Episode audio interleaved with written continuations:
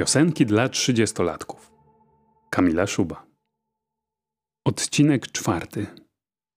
Earth Song. Michael Jackson.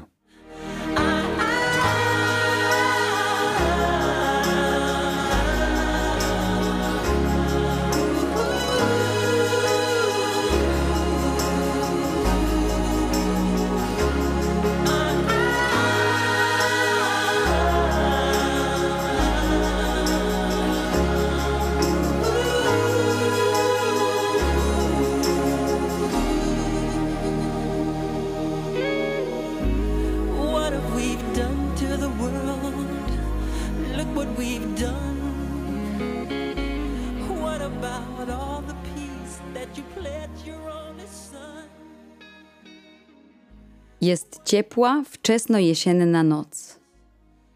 Stoję na tarasie mojego domu. Patrzę w ciemne niebo, wypatrując gwiazd. Staram się usłyszeć w nich głos Michaela Jacksona. Wychwycić z tej ciszy coś więcej niż dochodzący do mnie z oddali puls basu. W pewnym momencie na taras wychodzi mama i pyta, czemu tak stoję.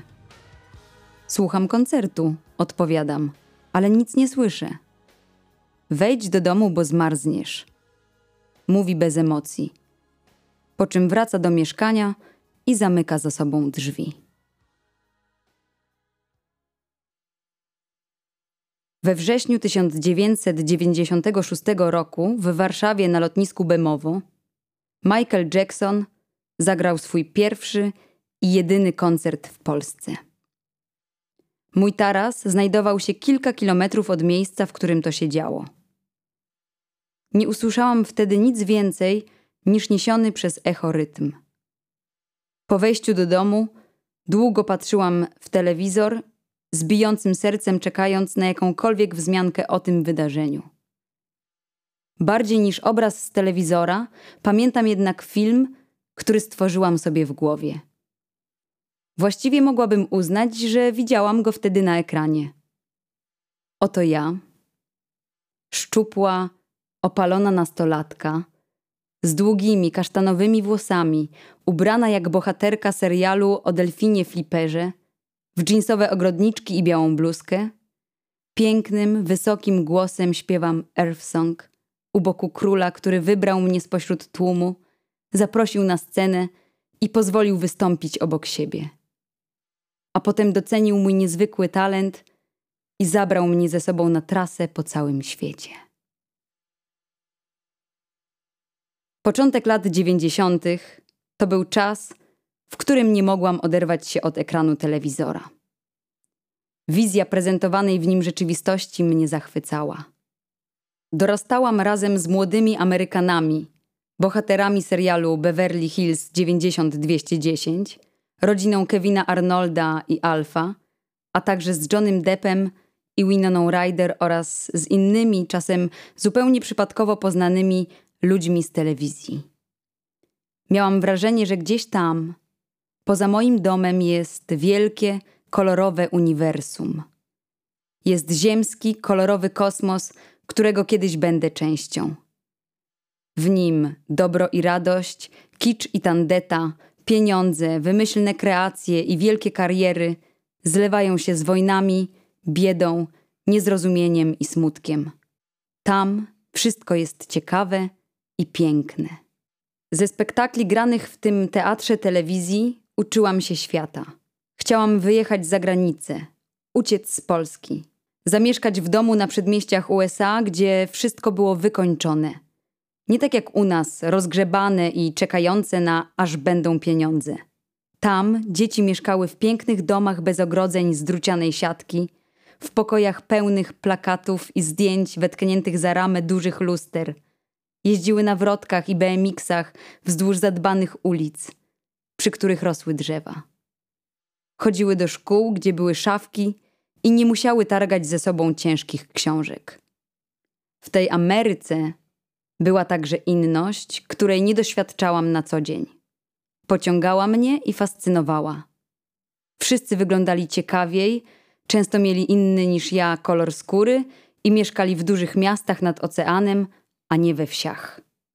W tym samym czasie ze szkolnych czytanek dowiadywałam się, że gdzieś daleko w Australii mieszkają dzieci, które nie muszą chodzić do szkoły, bo uczą się za pomocą połączonych ze sobą komputerów. Za pomocą ekranów, podobnych do tych z telewizora, mogą zobaczyć swoich nauczycieli i kolegów z klasy. Marzyłam o tym, żeby u nas też tak było. Mój świat był bardzo mały. Nie jeździłam jeszcze często do Warszawy. Byłam w niej może kilka razy. W kinie, w teatrze, w wesołym miasteczku. Codzienną trasę do szkoły wyznaczał mi asfalt i dwa skrzyżowania.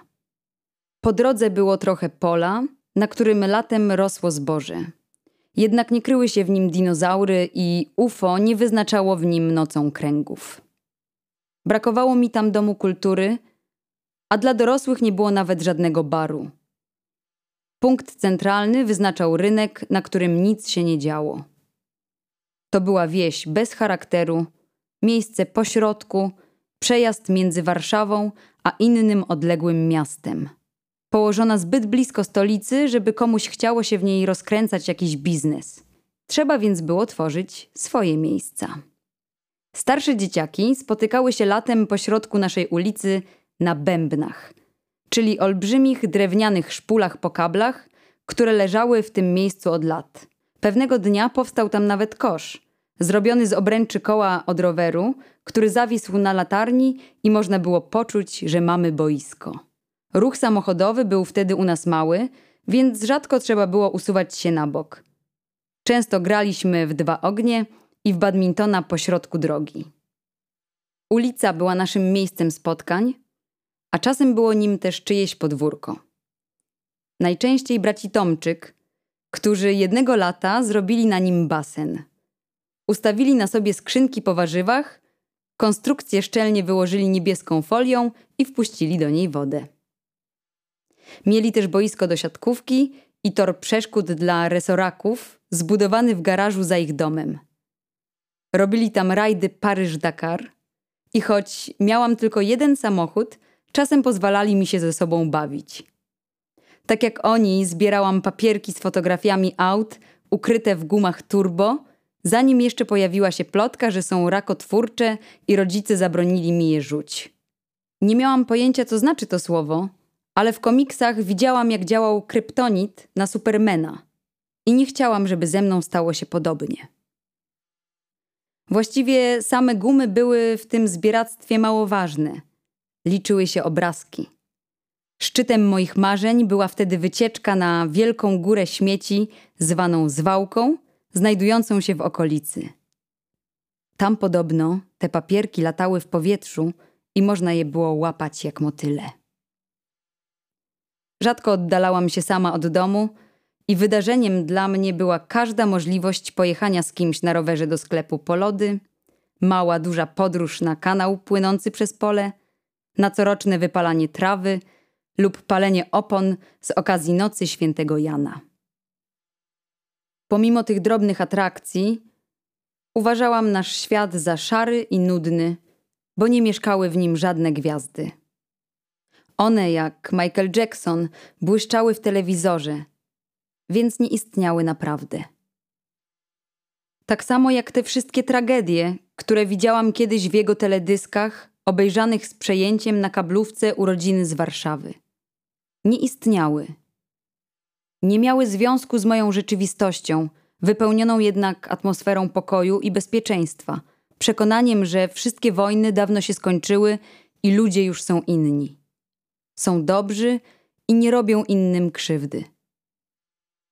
Telewizor na to, co się w nim wyświetlało, nakładał dziwny filtr nierealności. Pamiętam jednak, jak kiedyś długo wpatrywałam się w jego ekran. Stałam na baczność i oglądałam wiadomości, w których ktoś z balkonu opowiadał o bombach lecących na Jugosławię. Za plecami miał miasto pogrążone w ciemności, od czasu do czasu rozpraszaną przez nieme kręgi światła, podobne do fajerwerek wybuchających tuż przy ziemi. Błyski te trwały chwilę i gasły. Wiedziałam, że patrzę na wojnę i widzę Jugosławię. Znałam to słowo, bo mama była w niej kilka lat temu.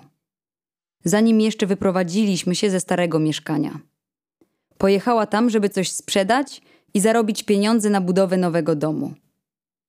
Żegnałam ją na lotnisku Okęcie, stojąc na balkonie widokowym, dotykając ustami i nosem metalowej barierki, którą miałam na wysokości głowy. Ze spokojem patrzyłam na wielki jak orka samolot z charakterystycznym napisem LOT. Powoli unosił się nade mną i leciał w chmury. Teraz mama stała przy mnie i patrzyła, jak Belgrad, do którego wtedy leciała, zapala się od bomb. I chyba dopiero w tamtej chwili pojęłam, że to, co oglądałam w telewizji, nie zawsze było filmem, tylko czasem działo się naprawdę. Nie było i nie jest fantazją i fikcją, a to, że zmienię kanał, nie sprawi, że zniknie. Wojna wcale się nie skończyła. Cały czas się toczy, tylko gdzie indziej i ma kolory. Nie jest czarno-biała jak ta, którą znam ze szkoły. Piosenki dla trzydziestolatków. Czytali Joanna Roskosz i Adam Markuszewski. Tekst Kamila Szuba. Dźwięk i montaż Sebastian Świąder. Zrealizowano w ramach programu stypendialnego Ministra Kultury i Dziedzictwa Narodowego. Kultura w sieci.